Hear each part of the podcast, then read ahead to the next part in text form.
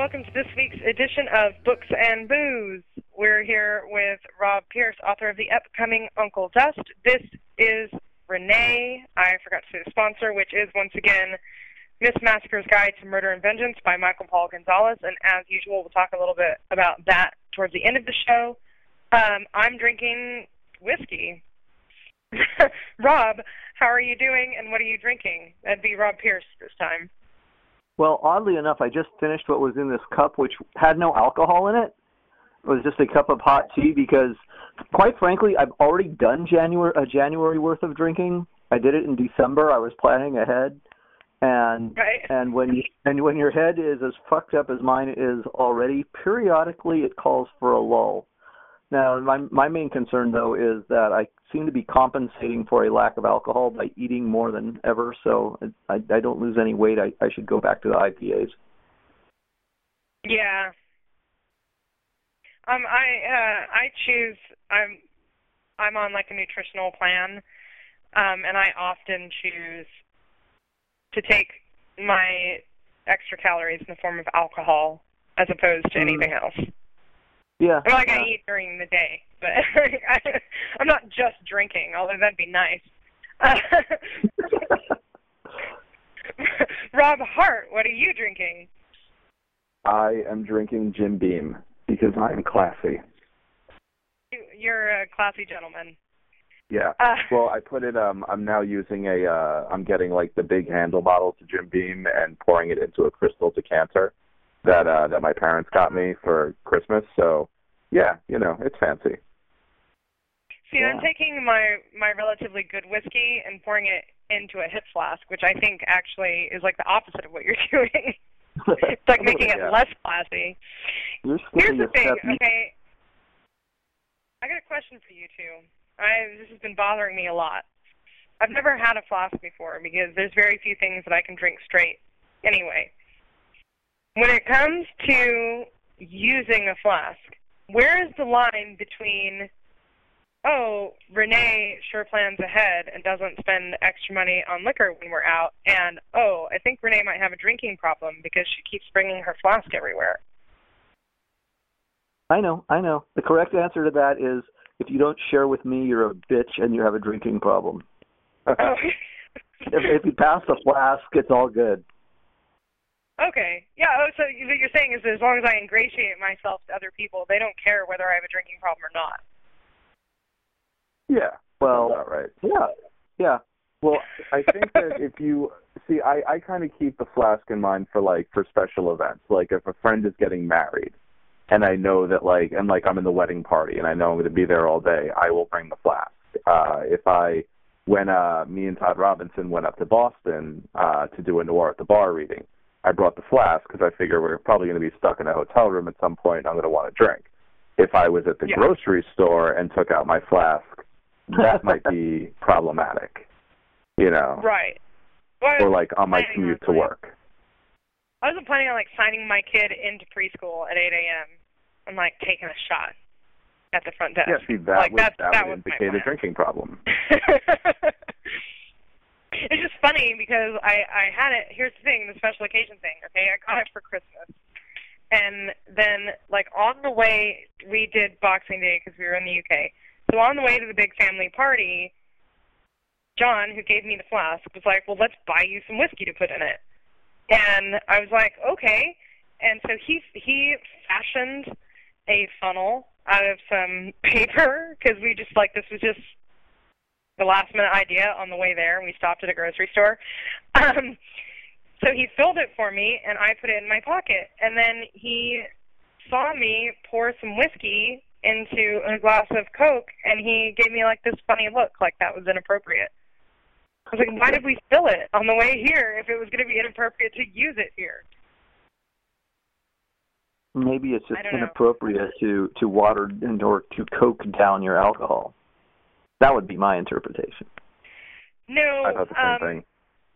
On many occasions, I've made the mistake trying to keep up with some of my in-laws during these big family gatherings, and it's it's not a good idea.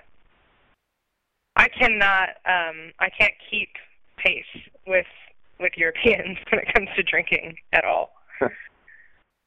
I fall asleep at like last. We were in two years in a row, right? So last year I fell asleep at like five on Christmas Day because I just had way too much to drink, and I just like passed out on the couch next to my father-in-law. anyway, so Uncle Dust, this is exciting. Yeah. This is really exciting I because I was telling, yeah, well, it, of course, but also so I was telling Rob. Wouldn't it be awkward if I was like, actually, you know, I could use a little bit of work. Or, I don't want to be mean, but. yeah, I, I'm sorry to have disappointed you so as a tedious piece of shit, but uh, it's the best I could do. As I was telling other Rob, co-host Rob, you signed the contract for this book at Books and Booze Live in San Francisco. Yeah. Yeah, well, We- yeah. What?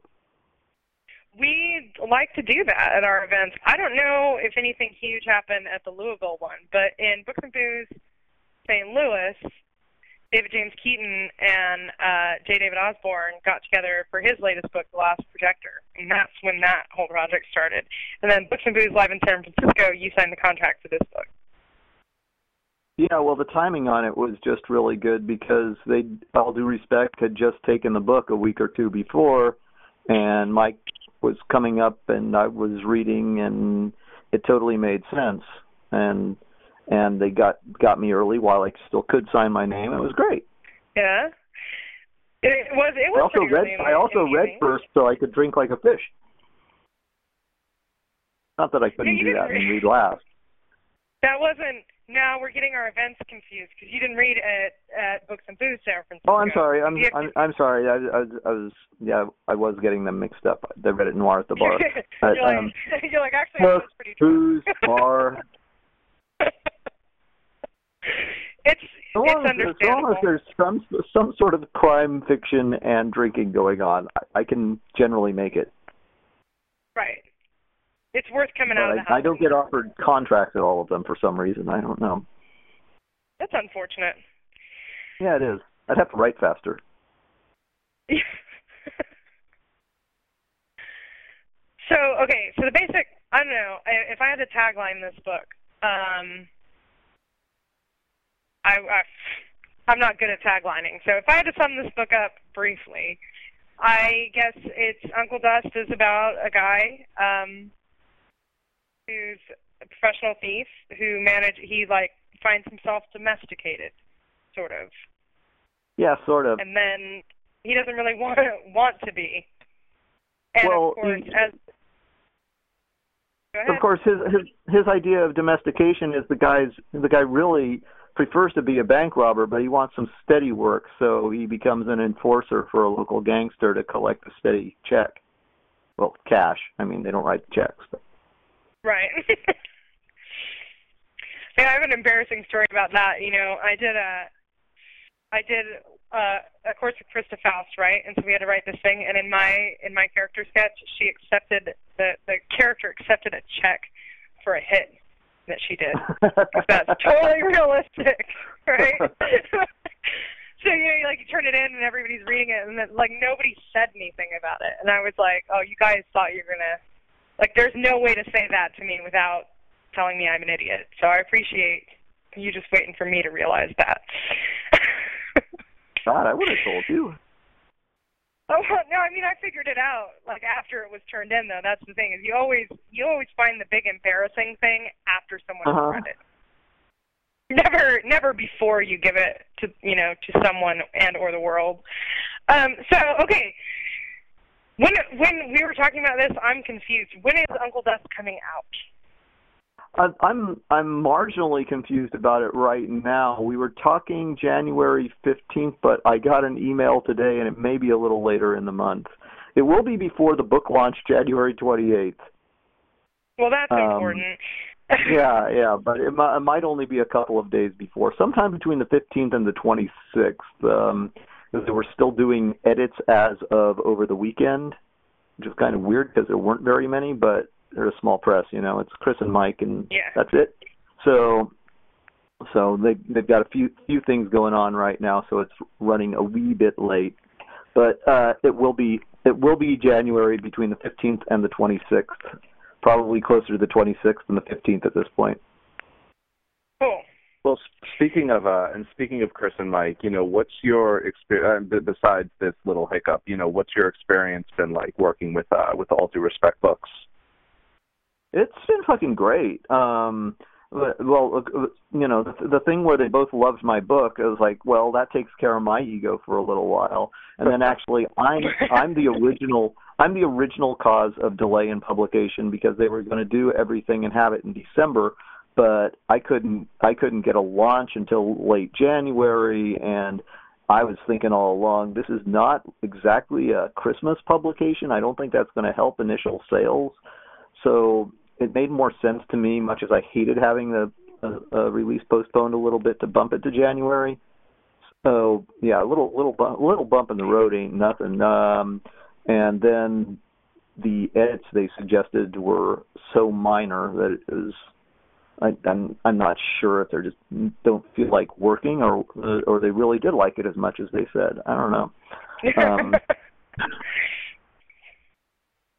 Yeah, so no, I'm, I'm confused as really to why you didn't think. What? All right, so I'm confused as to why you didn't think it would it would make a great Christmas release. I mean, it's so heartwarming. Yeah, yeah. well, among our people, perhaps, and, and I suppose those are the only people who are going to buy the book. But um, yeah, I, I, I, well, it wasn't going to have time to make any of the best of the year lists, and all the all the competition was, you know. So yeah, but but but mine is going to be on all the best of before Easter lists. So just right. fill your fucking baskets with Uncle Dust. The kids will love it. I'm gonna yeah, I'm totally putting it in my there's kids' a, There's a ten year old boy with a major role in this book, and and it's just a heartwarming story. Here's the, here's the thing. Uh, not only am I going to put it in my kids' Easter basket, but I was thinking I would go to like a community Easter egg hunt, and I would put it in all the kids' baskets because I'm just super giving like that. yeah, yeah. So I, well, I mean, do you do you want to tell us a little bit about like what the process like? Because this is your this is your debut. Yeah, right? yeah. I don't.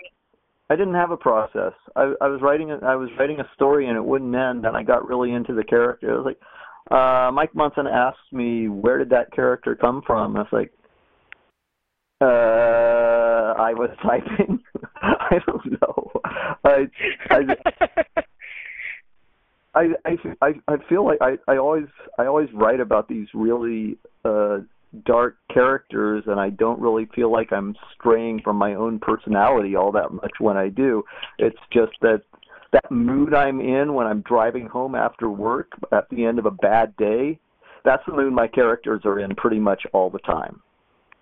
And I don't really I have like a hard that. time falling on that. I actually I think that's like the coolest way to describe like your your crime fiction anti-hero protagonists. It's just like they're just always in a constant state of road rage after a bad day. Yeah, yeah. They it doesn't take a whole lot to set these people off, you know. And and I I I know I I I do readings and other people get applause and I I get questions like did you know someone like that? And that sort of thing. I'm like no just me just me. I'm uh um you, you know it's i think i think people do aren't uh, a lot of people don't seem comfortable with knowing someone who finds it so easy to find the your dark side but yeah. fuck it, man. I, I, I, my light side isn't all that light. My sense of humor is pretty damn dark too, and just, um, and I'm vulgar, so, so it's good times for all. Yeah, well, uh, last week uh, I did a like I did a solo show with Johnny Giddings because we're uh, well he lives in the UK, I was in the UK, and that was one of the things you're talking about, like you know those stories where because you have your writer friends, and you know that they know what writing is. Like they don't assume everything you write is like memoir. Um, and then you have like people who find you through your work and they get it because they're into that work. And then you have like a friend or a family member that's like, "Oh, it sounds cool. I'm gonna go pick it up." And you're like, oh, "Okay, yeah, no, go pick it up.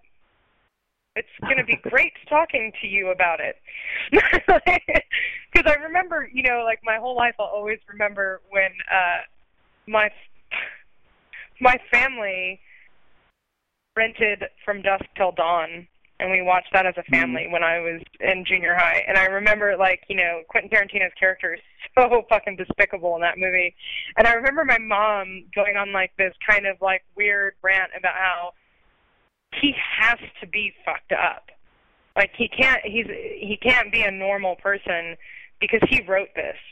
And in order to write it, to write something like this, to write a character like that, you have to be fucked up. And then um you know, a couple weeks ago, my mom's like, "Oh, I'm gonna buy that um that magazine you're in on my Kindle, and I'm gonna read the story." And you're like, "Oh shit." Which magazine you're in? Uh... It was all due respect, actually. The magazine. So. Yeah, that's a charm. That's a charming story, and you get to go back to back with Todd Robinson. Those, those, are my two favorite stories in the issue. It's great. Yeah, oh, my mom really actually liked it, so it was fine. She's apparently mm-hmm. gotten over the whole "you must be fucked up to write fucked up things," or she's just in denial. Like, I th- I I think the whole the whole concept of being fucked up is just underrated as a good quality. You know, That's true. It just it just depends on what direction you're fucked up and where that hostility winds up going. Now, mine happens to generally go on the page or be repressed, and God help you if you get in my path. I'm not a big guy, so actually you're fairly safe. Except I do have psychotic potential, but who doesn't? You know. Um. This is why, this, this yeah this this is why my family holidays used to be so fun. Oh, oh, this is uh, you were talking about about uh like the more the more random reader. Well, one of my brothers read a draft of Uncle Dust when it was uh, pretty close to finished, and he said he said it was well written, but he just didn't like the character. And this guy is a fan of Jim Thompson, oh. and. wait, wait, wait, wait, wait, wait. Uh, you think he's worse than Doc at the Getaway? What are we talking here? That's I don't think he's okay. I mean, I don't think he's that bad. I mean, as far as the genre goes, I wouldn't want to like hang out with him. I wouldn't date no, him he, he, or give no, him that, access that, to my that, child. No, that's that. That was one of the main things for me was that uh, there was there was a mix of of qualities with him where he actually does really care about the the kid who's sort of his adopted son, except he's so miserable at being domestic, and you know he really does care about the woman he's living with, but he also really cares about the woman he's seeing on the side, and you know, um, because he's because he's, he's that kind of caring guy. I mean, he's a, he's a bit of a sociopath, but but yeah, I yeah, mean, the, I think the, the over Sorry. the oversimplification. No, the yeah, you should apologize, bitch. Um, the oversimplification of, of the character uh, would would not have been as interesting for me to write, so I wouldn't expect it to be as interesting for people to read. I, And I don't know how you have to to be emotionally involved with somebody, and if you're going to tell a first-person story, and that's that's that's your only point of view for 250 pages, well, people better be interested in that point of view, whether they actually like the character or not. Right. I can't even remember what it was. Um, but some, you know, it's that thing about like, I don't like any of these characters, and it's like, well, I don't really know what you're doing here then.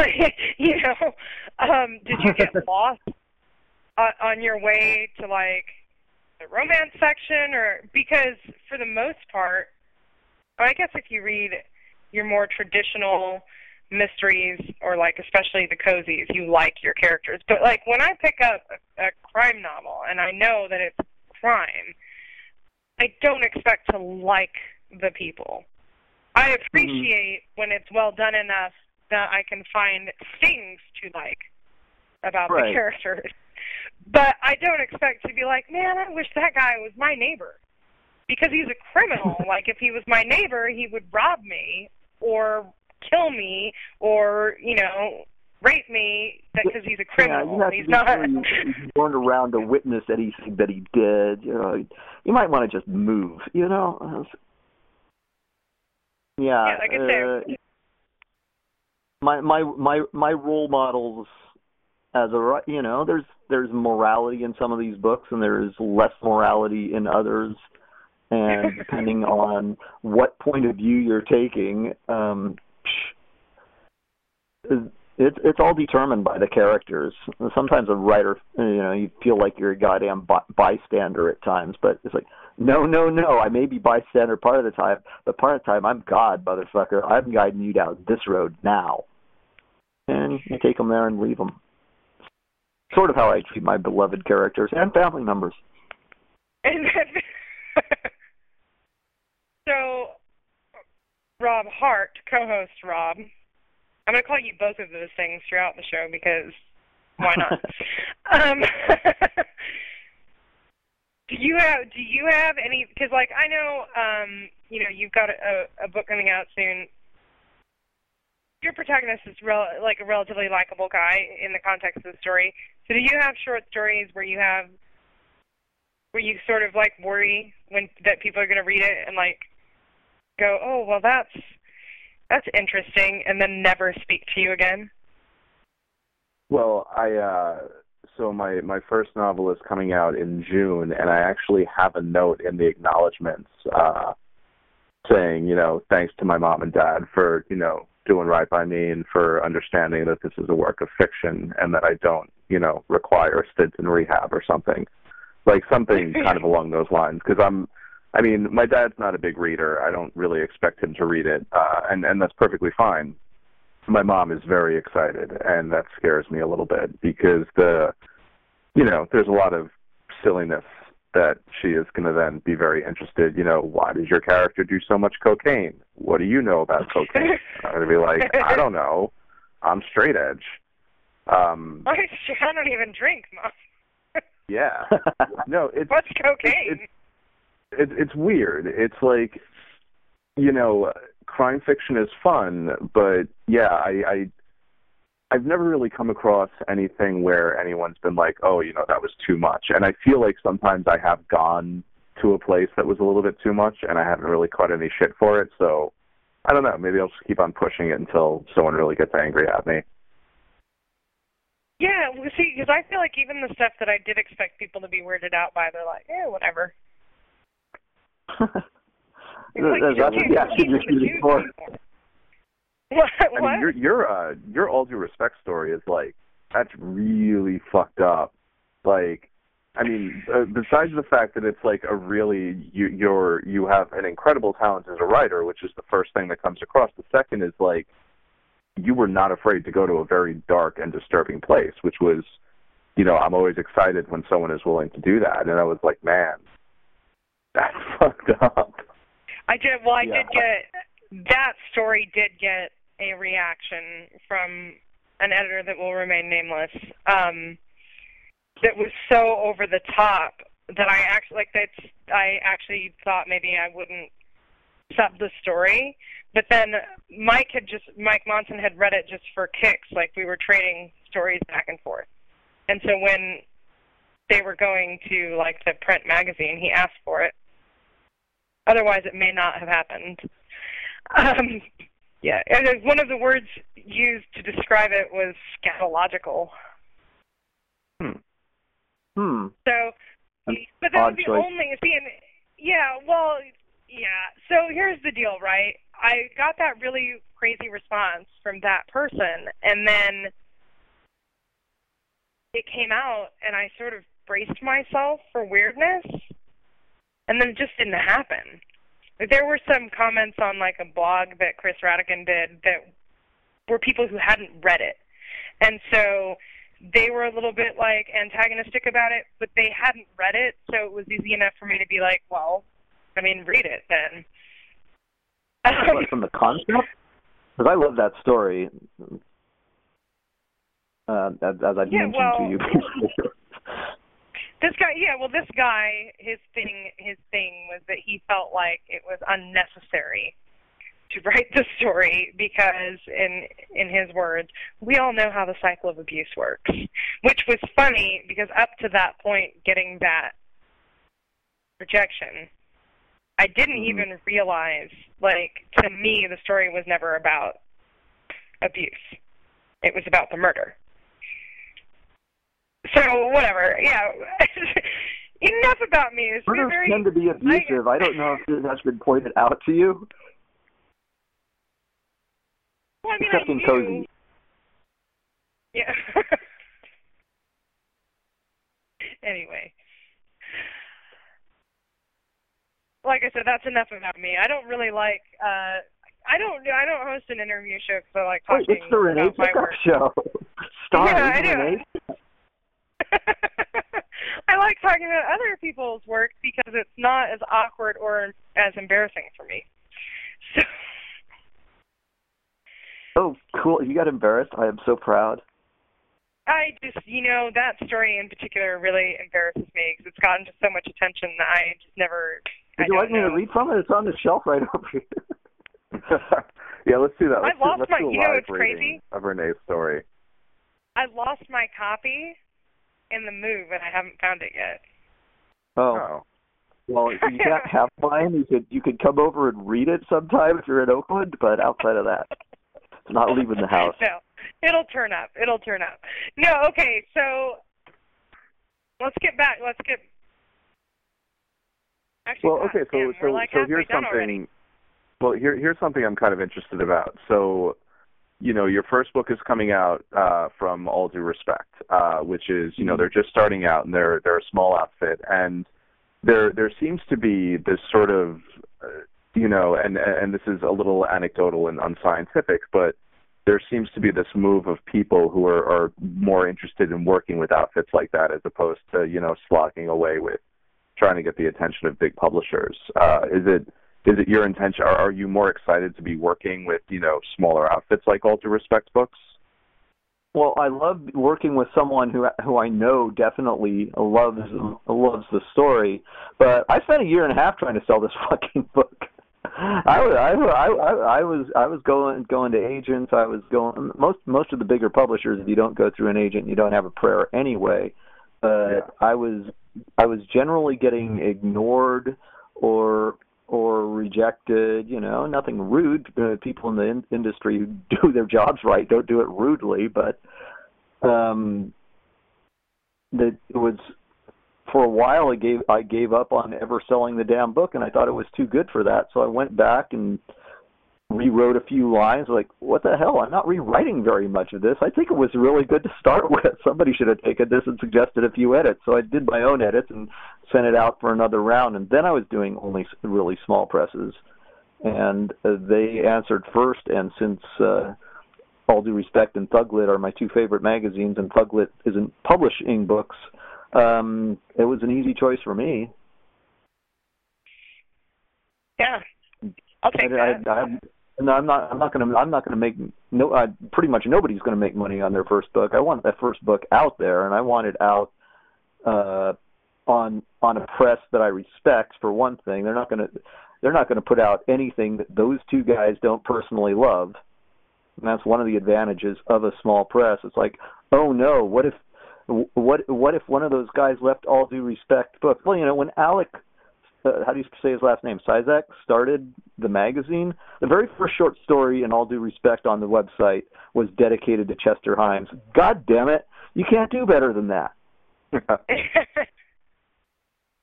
One thing that Yeah, I I, really like about all due respect is there there is the um the dedication to no no story in the magazine and no book I assume no book on on the press is a filler. They're 100% Yeah. behind everything that they put out. I Yeah, don't they know don't if have that's to take true it. for everyone. Yeah, well, you know, as as good as they are at what they do, I don't know how precise they go with deadlines, but I was like, I when when Mike accepted Uncle Dust, one of the things he said to me, I was so relieved that I didn't have to reject you again because I rejected a couple of my short stories. I haven't gotten in, but they were right. I've read those issues; those were better than the stories I submitted. You know, um, it's just some sometimes you don't know how good a story is when you send it out. You've hit you've hit a certain level with it, and until you're comparing it to, to stuff that's really A material, it's like, oh, that ain't an A, that's a B, and they're only running the A's. Fuck it, back to the drawing board. Sometimes things can be revised and fixed and sent back out elsewhere, and sometimes they're best having a tire roll over them. Yeah. Which we is are really really, I about my uh, childhood where my dad did that, but holy um, crap. it wasn't me. Everybody talked at once there for a second. It was really unnerving. Have a drink. Shut up. um,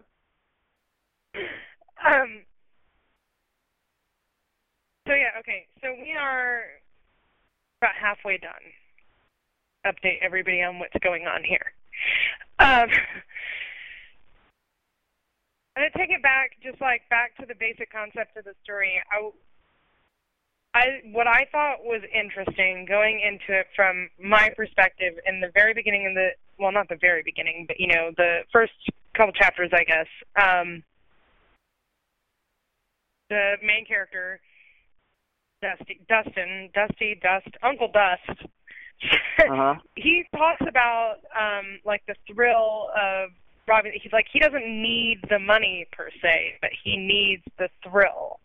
He needs Right. Like he misses it.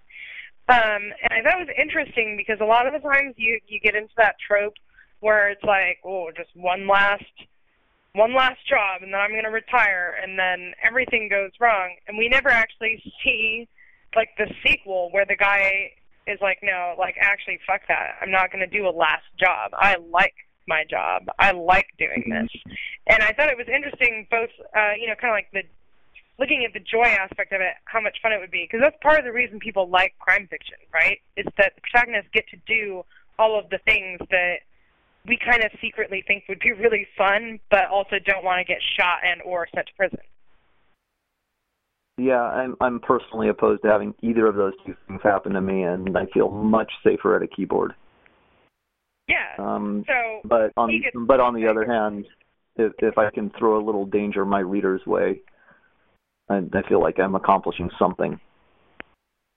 but the only really, real way to do that is to feel it myself while I'm writing it. Yeah. If I if I ain't in pain, I ain't succeeding. I well, this is what I was wondering though, is when you're trying to capture that, you know, when he is kind of laying low and he's he wants to go out and run that job, um, Mhm. 'cause that happens pretty early on in the story. Yeah. Um, were you thinking of it like an addiction kind of thing, or just like one of those people who just can't sit still unless they're doing something? Like, is it because he was bored, or is it because he's really he needs that rush of adrenaline and like the satisfaction of pulling one over? because he was what I uh, I missed I missed part of the question, but um, I think it's a combination. Um, he definitely he definitely needs the rush, but I he's he's he's close to addicted to the rush. It's not like a heroin addiction where he has to do it every day, but every day that he's not doing it, he's wanting to do it, and he knows he needs to plan the job. And there is a lot of time in the book where he's thinking about the job, but I'm not writing on the page he uh, where he keeps thinking about the job, but clearly with a passage of doing other things, uh, threatening people, taking taking the money they owe on gambling debts from them, and enjoying the violent aspects of that be, because Mhm. of the rush involved in that. He needs the rush. And I, I don't know. I think it, I don't know. I always think that that's kind of interesting uh, because that's sort of like he's paying for he's paying for it in a way that he's not going to prison or getting he's obviously not dead. Um, but he's paying for it in that he can't be satisfied. I wonder if, like, you know, because like I said, people read read these stories to like get that feeling. This guy gets to rob banks. I always thought it'd be cool. You know, like we're we are fascinated with Bonnie and Clyde and the Old West Outlaws and Al Capone and all of that because like they pulled some major shit off, and everyone sort of thinks it'd be cool to be able to do something that big. Um, but but this this character, I feel like you've captured this sort of interesting aspect of that personality, which is that a lot of times you see uh, these characters get taken, they lose because of greed. They want more money. Whereas in this case, he just really fucking wants to to do it. He and like some yeah, people yeah, like you to know, fake. he's a working class bank robber and he loves his job.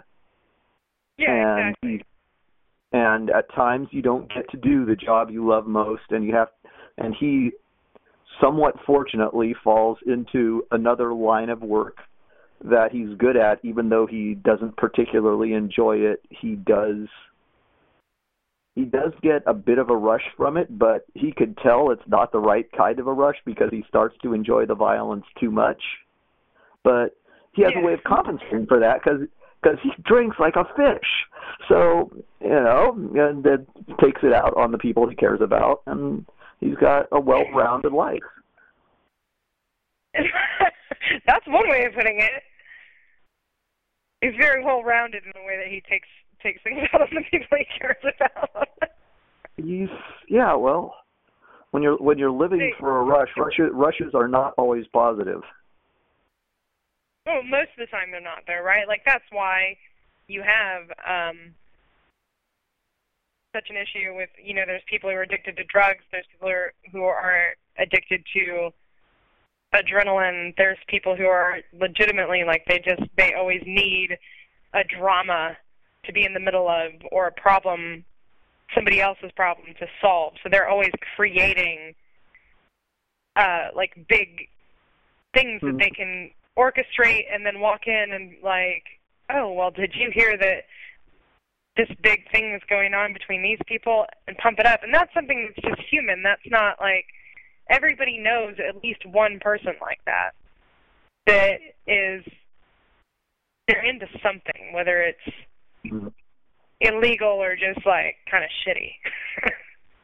But for for a lot of the a lot of these people, the problem isn't in the thing that gives them the rush per se. The problem is that it's impossible to not have time without, and the time between is where they Mhm. freak. And the time between is what that makes them nuts, and the time between is where you can tell that that person is actually addicted because they can't live without the time during.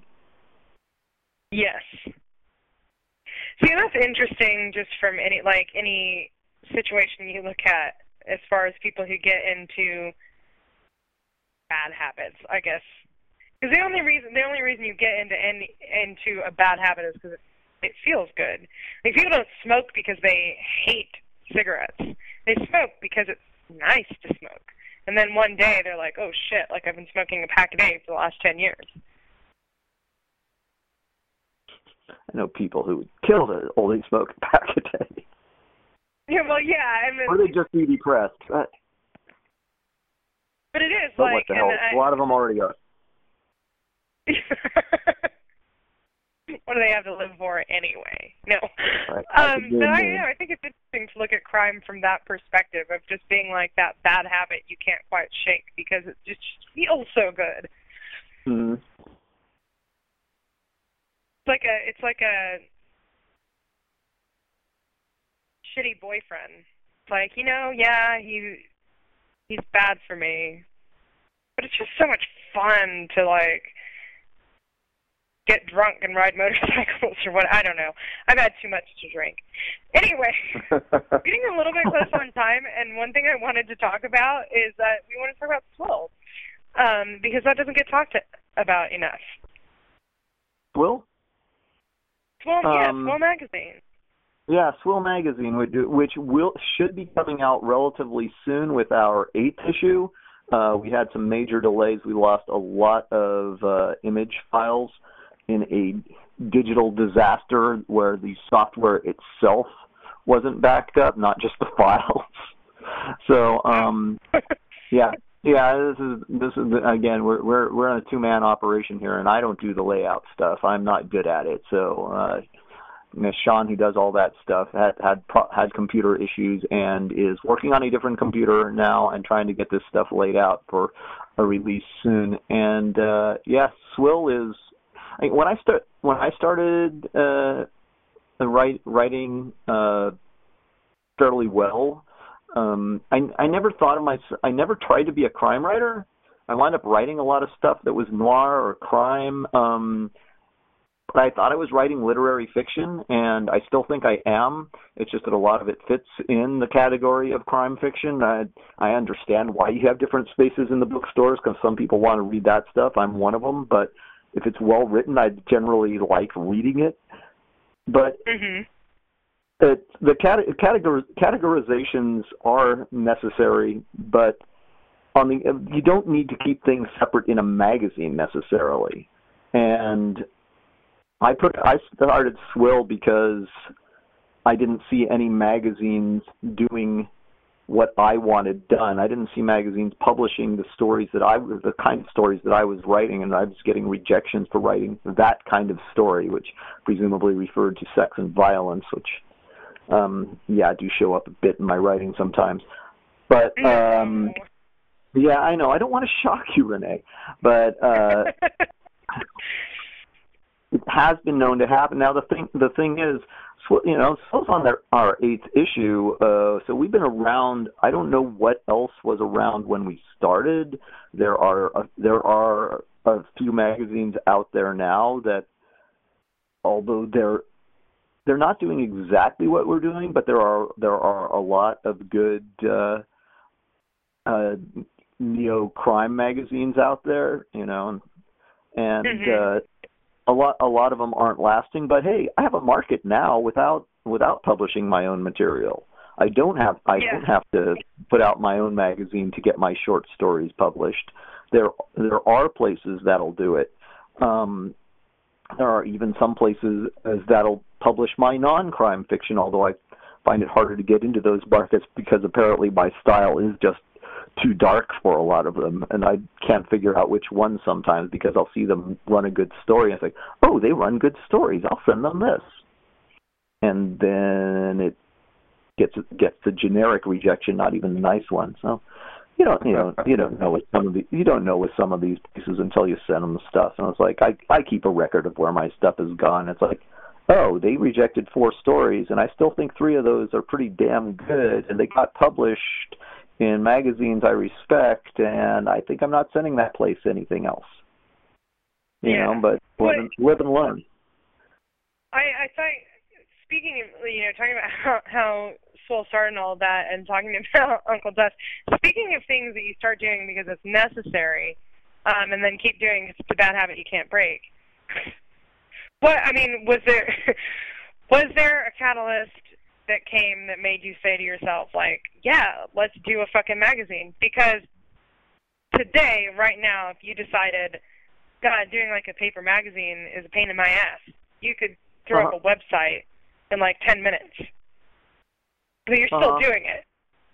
So, yeah. I mean, yeah. obviously you like it, or you're addicted to the rush, right? Well, you know, you, when editing other people's stories is also a great way to learn about writing because I'm not I'm only editing the good stuff. I'm I'll go over the other stuff and look through it and I will learn from some of the things we reject is like that's that's pretty good but doesn't quite work and why doesn't it quite work and a lot of time I'll see the flaw as uh as a flaw of uh that is often in my own writing, you know. And I was like, yeah, I shouldn't do that because I just disliked this story because they did that.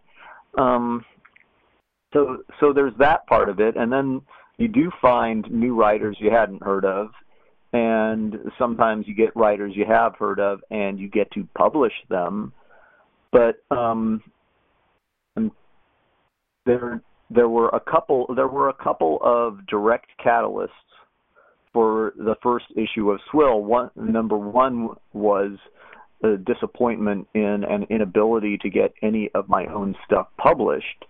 And the other was I was working in another magazine, which I actually like, um, and but it was a a mixed group of uh, it was a mixed batch, more of a literary in quotes type zine with poetry and fiction mixed in, Mm-hmm. and and uh, a lot of a lot of fiction would not get in there strictly because, as you know, um, you have to have you have to uh, if you're taking up five pages, that's five whole poems and, and or one story. So you got to beat uh, you got to beat out five pieces to include one. But the one the one that pushed me over the edge was we got we were getting we got some submissions from a woman named Delphine Lecompte. I don't know. Have you ever read her?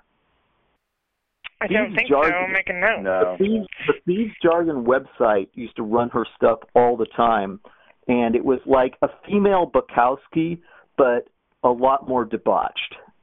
And Ew. I just and yeah, and and I just loved her writing, and I finally got got the magazine I was with to say yes to one of her stories. But by the time we got the yes in, she'd already gotten it published somewhere else. But I was like, that was too much work. That was that was the best submission we got.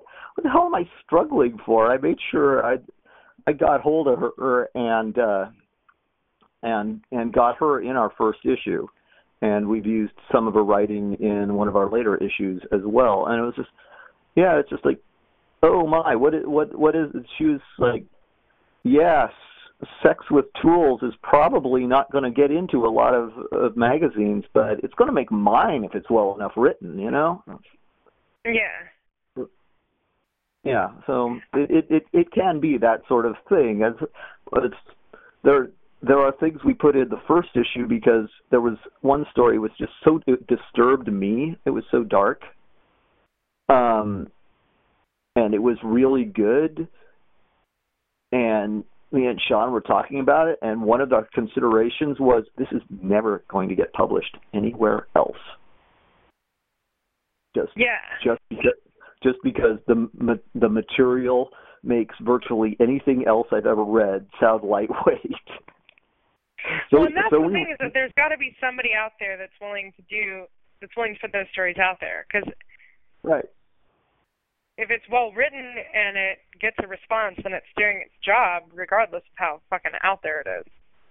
Yeah, and I don't know if I if my context for I haven't read that story in years. I don't know if my context for that would still be it's the darkest thing I've ever read. But but yeah, it was it was it was it was about a, a support group for people with really horrible problems, you know, including child molestation, and it was just it was it was fucking evil, was what it was. It was really painful to read. It was great. See, and I'm sitting at my desk and I'm looking at. I have my my shelf on my desk is like uh everybody that I know's books, and then the ones that like really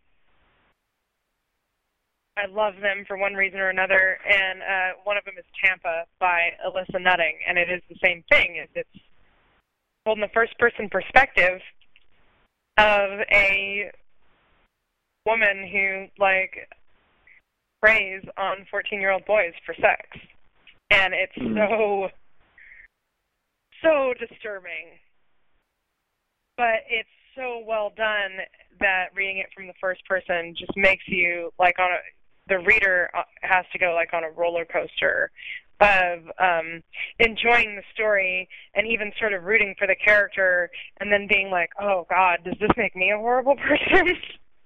Yeah. you know? I want to say that I in, I intentionally left out the name of the author of that particular really dark story because he didn't include it in his his anthology of short stories that came out, and I think maybe he doesn't really want it associated with his with the bulk of his work. but it's You're still so there in. Swill issue number one. We had somebody email Revolt Daily um, and ask us to take his story down because he had written uh like a YA novel or something, Mm-hmm. and he just thought Yeah. like it'd be really bad if somebody googled his name and ended up on the crazy ass story that we published. Yeah, we run excerpts of all the stories on Swill, and we've had two or three people ask us to take them down for various reasons, and you know, I'll go along with author request. I, I'm I'm I'm sorry that somebody has put get, winds up in a position where that needs to be done, but their lives are more important than my magazine. Not much, but uh, a wee bit. a little bit. So, yeah, yeah. Well, I'm assuming that. I don't really know, uh, except for one of them who's a friend of mine, and we had to take something down. Um, but uh, the others, prob- their lives probably aren't as important as my magazine. But I gave them benefit of the doubt. Right, just in case it was. Yeah, But the yeah. thing is like I didn't know how to respond to it because obviously it was a good story, uh, or wouldn't have been on the site. So it was kind of one of those things where I was like, okay, yeah, I mean, I'll do that for you. Um, and if you ever Mhm. decide you want to write under a pen name, send there's Right. more stuff. And if if not, hey, best of luck to you. I'm probably never gonna read your YA. So. Well, you should uh, you should write something. We could collaborate. Uh, it's just something really nasty. I don't know. I I I'd have a feeling no one would accept my YA novel. Well, you know, okay, uh, we had Chuck Wendig on the show, and we talked about he, his first YA novel that he did. Um, And it Mhm. was funny because there was this whole controversy because his teenage characters used curse words and fought and talked about sex. Because apparently teenagers don't do those things. Ah, Well, of course Um, I don't. I mean, come on. right. Um, and the best thing was people were really upset about the made-up curse words. The curse because it was like uh, science fiction. Uh, the curse Mhm. words that only existed in this world, and it's like, now come on, you are not going to sit here and honestly pretend that you don't even say like golly, because that's all that is is a, like something you've made up to take the place of a curse Mhm. word. So if it's not really a curse word in English, but in this like place where the corn is sentient, maybe it's okay if they use those words. yeah. Um, You know, my my kids grew up in Oakland, and just walking down the sidewalk, they they come into the house for reduced swearing, and and you've heard me talk about it. Right, right. It's, but it's nothing compared to what the kids are saying on the sidewalk. Um, yeah, and it was well, you know, like it was YA. There wasn't anything like horribly graphic. There weren't like uh, you know, erotic scenes in the novel or anything like that. But it's just funny the way people react because I'm like, man, I remember what it was like to be a teenager. And here's the thing: Rob joked earlier about being straight edge. I actually was straight edge in high school. Um, like super strict about like drugs and alcohol and sex and all of that, and still we talked about sex. We swore. Like I feel like it would be very unnatural for teenagers pumped full of all the crazy hormones that come with being a teenager to be like, "Oh, sex? No, please don't talk about that in my presence." That's hmm that's a bridge too far. anyway, that's Yeah. what he had Well, published on Revolt Daily definitely was not if- appropriate. Yeah, even even if you're in some little suburban area where you're offset from and stuff that's going on on the street where you live, there's this there are these various forms of media apparently where all this stuff is readily available to people of all ages. We tease the hell out of our yeah, yeah, no, we teased the hell out of our out of our oldest son, and relatively recently for downloading porn. It's like, why the hell would you download it? You can watch it anytime you want.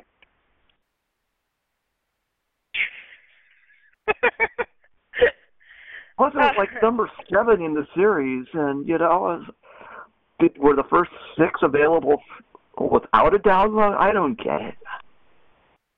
And where are these? So films? here's this reminded me. Did you guys hear about um so the UK has like super weird rules about porn? Did you hear about? Uh, I guess it was last month, maybe the end of November. They came out with new rules for porn because they've awakened to the fact that teenagers probably look at porn on the internet. And to protect the children, they had to make these new rules. And like, they were really weird rules because they all seem to be like, if a woman is in charge or having a good time, you must think of the children. so like, uh, face sitting, and there was like protests in front of Parliament of like women sitting on men's faces in protest, was banned from pornography in the UK. So it can't you if you're in the UK and you Google whatever the UK big porn site is, like you're not gonna be able to see a woman sitting on a man's face, but you'll be able to see a man like fucking a girl's face with his dick, because that's not anything you have to worry about kids seeing. How did we get here? Did you hear about when when the when they had the Olympics in the UK and all the gay dating sites crashed from the overload where the Olympic athletes arrived? I did not hear about it. That's amazing. Oh no, it was it was it was, it was like within hours of, of multiple flights landing at Heathrow, and they as soon as these men and women got to the hotel rooms, boom, they were in training. That's awesome. Yeah. I just thought yeah. that I just thought that the foreign thing was especially great because it led to a public face sitting protest. That's just not Well, something you hear every day. Well, it's it's always fun when uh when when prudes try to push their moral values on people, and then you know someone is willing to stoop to some level to say, you know what, I'm going to make you uncomfortable now, and uh yeah, I I may go I out mean, they there were and just close. support babysitters' rights at any time. like sitters right. I'm that's amazing and I feel like that's a cause we can all get behind or on top of. or below. Yeah. Wherever you need to be to make it work for you, that's where Mhm. you can get on this topic, on this issue. Um, Man. Now, no, we're actually we're out of time. and I'm not just What? saying that; that's for real. We're out of time. um, We'll be back for more face-sitting updates. um, no, so we have a couple of things that we need to cover uh, in in the last couple minutes, and one of those things is that our last show is coming up, which is super sad, but it's going to be an amazing show. Uh, Jessica's going to be back um, for the for that show. We're going to be interviewing Jeremy Robert Johnson, and we've we've set up a voicemail, a phone number you can call and leave us a voicemail. And so far we have several, and at least two of them are from people who are not trying to sell us insurance. So if you want to get in on that and you want your non-insurance salesman um, voicemail to get on the last episode and or we're going to spread them liberally about the site. Um, if we have too much for the last episode, you dial the number nine five one two nine zero eight zero zero two. You'll hear me yapping. You'll hear a beep, and then you can like say goodbye or tell us to fuck off or uh, share a favorite memory of the show or whatever. As long as you don't spam us and as long as you don't say any like threaten us or like do something really despicable. Um, if you spam us or do something really despicable, then we're just going to publicly shame you. And anybody who's known me for longer than like six months knows that I can I can be pretty mean. I can take a little bit of joy in it. Isn't that right, Rob Pierce? I don't know what you're referring to. I thought you were always just a sweet little demure thing. yeah. Or jarhead. You're the first person in the history of Books and Booze to call me a bitch on the air, but of course you thought that I was just a sweet demure. I consider that a term of endearment, and I and I, and I find it unfathomable that no one else has called you that on the air. I'm just not on the air. What are they shy? Yeah, well, you know, what are you going to do? People these days, they're all worried about um, political correctness and not calling Ah. people a bitch when they're on the phone with them. The world today. never been one of my concerns that political correctness thing. um, anyway, our sponsor this week is Miss Massacre's Guide to Murder and Vengeance. It's uh, the pretty pink book full of ugly things, and it's great. Um, you click the banner, and it takes you to Amazon, and you can buy it and you can read it, and I suggest that you do because it's an awesome book. Music this week is I Try by Tallahassee. Rob, thanks so much for coming on the show. Uh, thanks for letting us get a look at Uncle Dust. Um, super glad that we got to fit you in before this was all said and done. your sad demise, yes. Uh, it, would, it, would, it would have been very disappointing. I'm, I'm, I'm sorry to have stayed sober throughout the show, and It's a bummer. On. bad timing.